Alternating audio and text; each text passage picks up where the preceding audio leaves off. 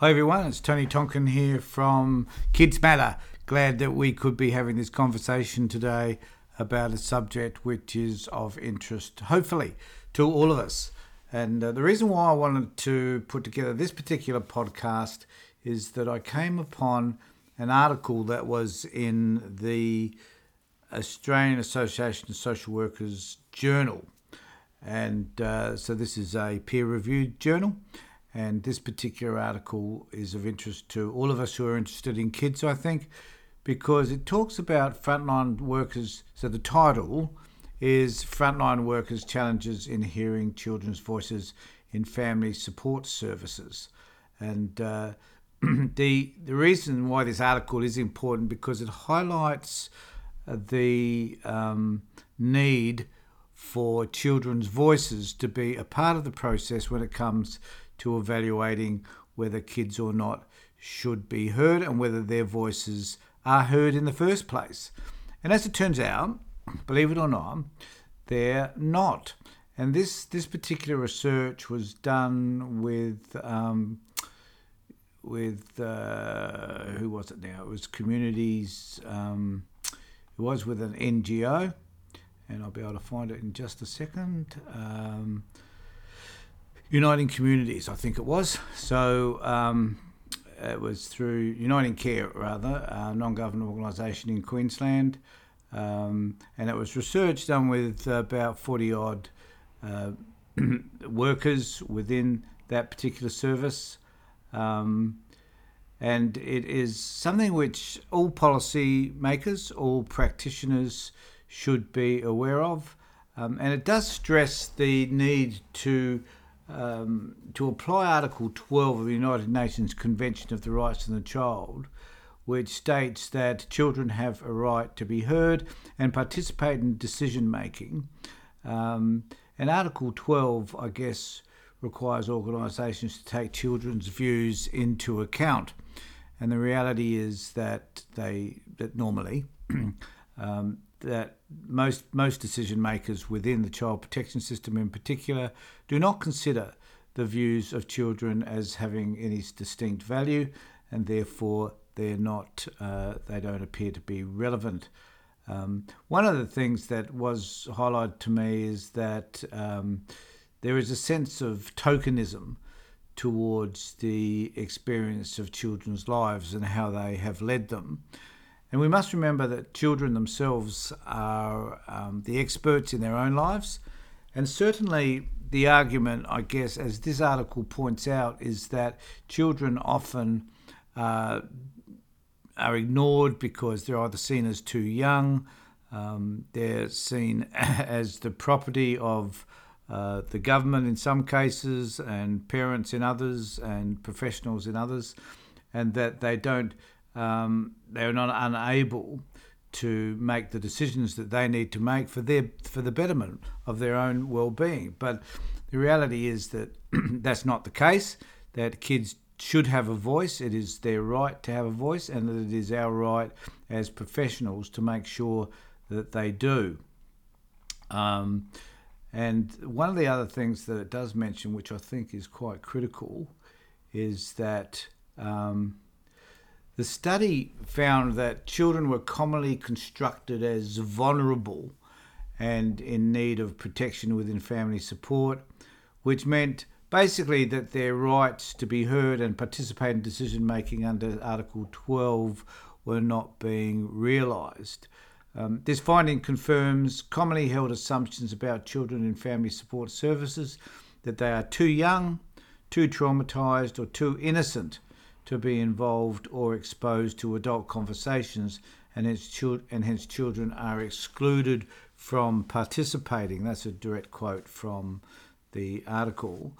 And I guess the significant aspect of that is that um, because children are seen as young, traumatized, and I've heard these these reasons myself over the years that workers have said you know, we, we can't involve the kids because uh, discussing what has happened to them is traumatizing for them. So we must shield them from all of that, as if children don't have any ability to be able to recover. One of the, I guess, one of the issues for me has always been the exclusion of children from those discussions, with the with the view to um, not seek out other solutions to the problem, particularly the problem of them being removed from their parents.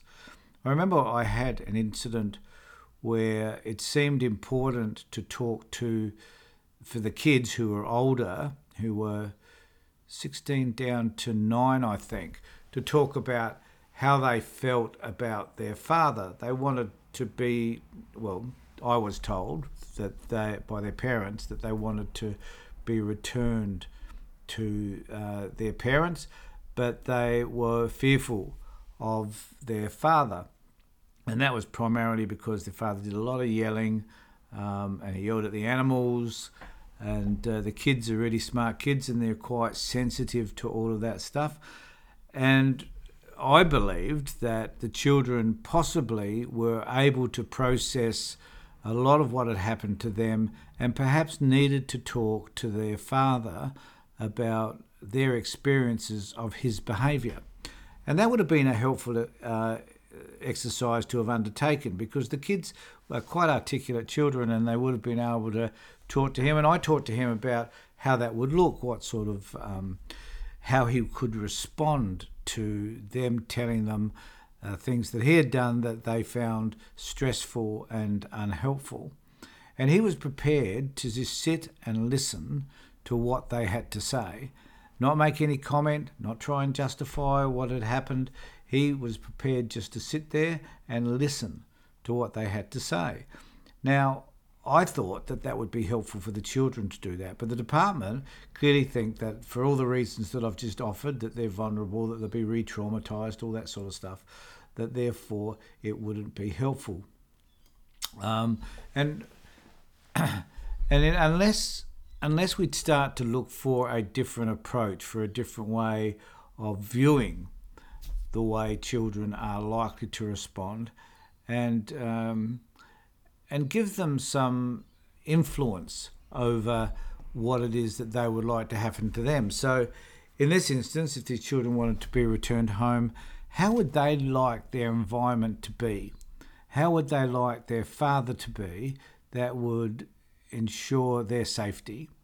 Now, that's a really important question to ask, and I can't see why it can't be a question that can be asked of him and that his behaviour, in fact, be monitored by the children. So you could do um, a weekly or fortnightly checkup on how they're responding to his behaviour or how he's behaving and what it is like. If he doesn't choose to do the behaviours of the past, which he admits he has done and are unhelpful to the kids, if he chooses to change his behaviour, then surely the children are likely to acknowledge that, celebrate it in a way because it makes them feel safer, and to find ways to move on in terms of the relation, the dynamics within the relationship.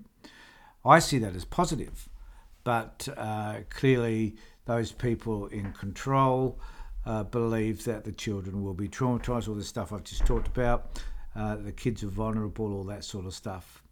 Um, another important quote I think, from this article is that it says currently children are not seen as the client, which means they are not provided with the opportunity to have their views heard and be considered as part of decision making about matters that affect their lives.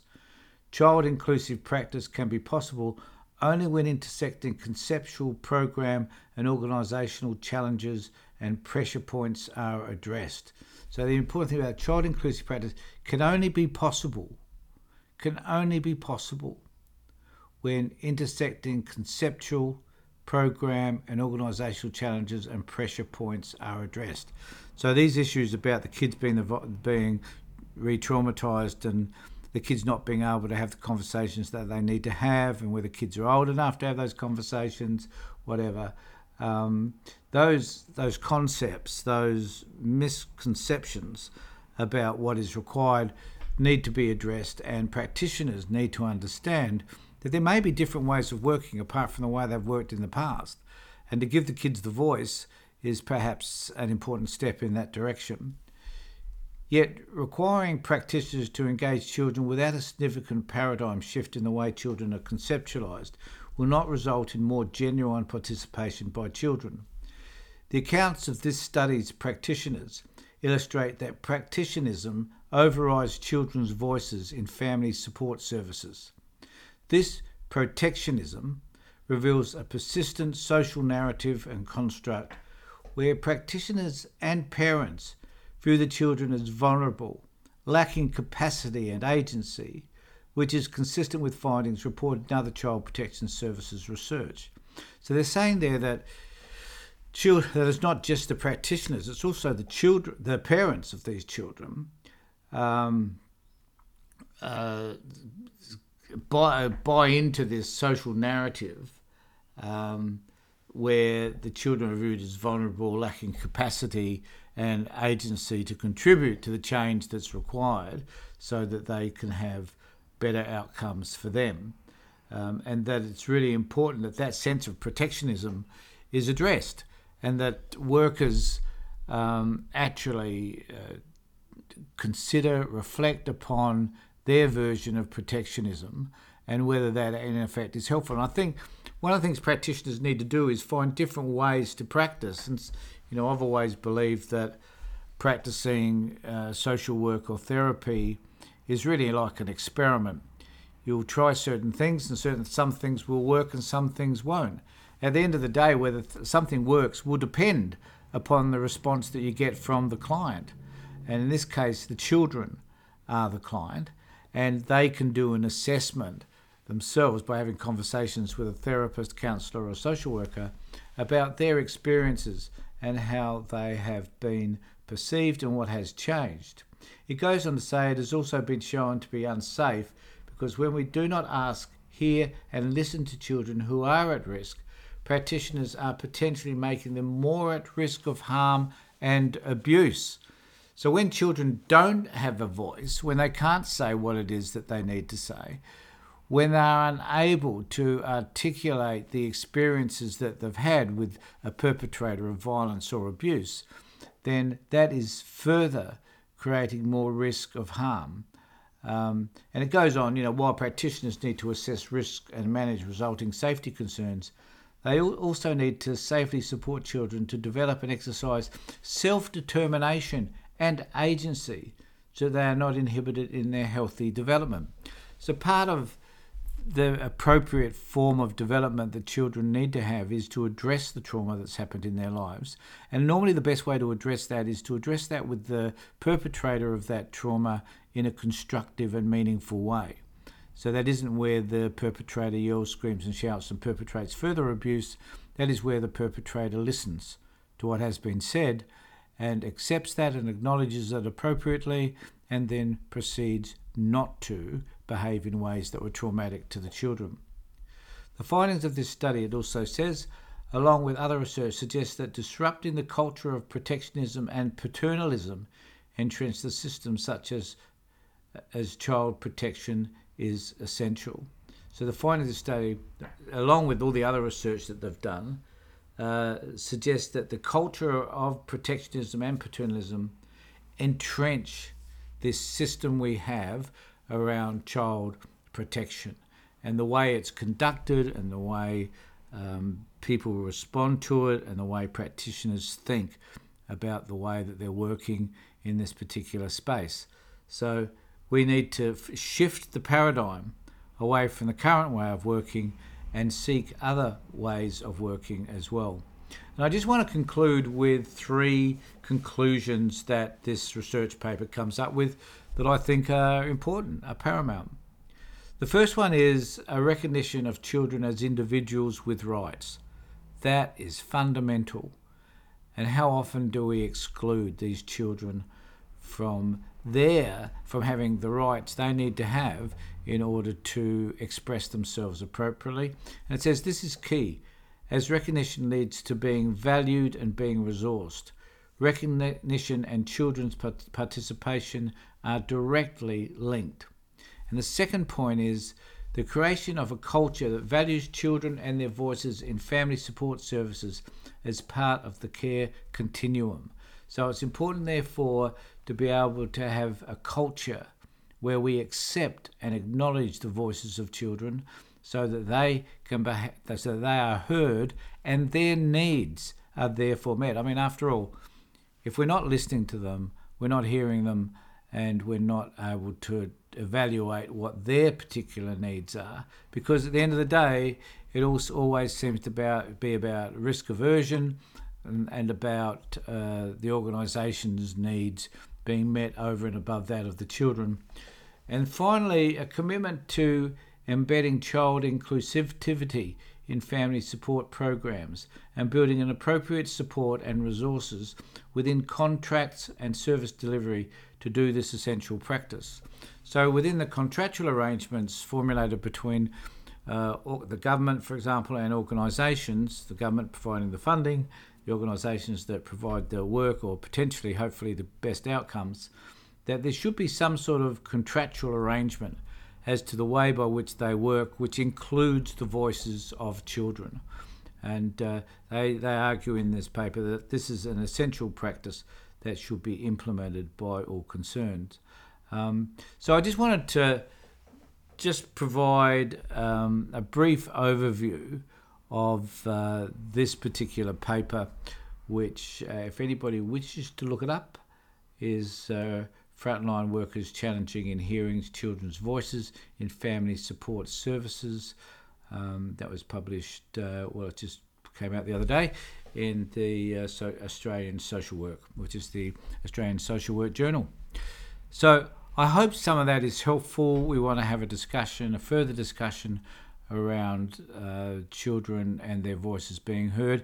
If you wish to participate in this further, please go to the Child Protection Party Facebook page, have a conversation with us there about how you think children's voices should be heard and whether or not you believe if your children are in care, are their voices heard? And if not, why not? And what is it that you could do to advocate for their voices and what you can do to help us?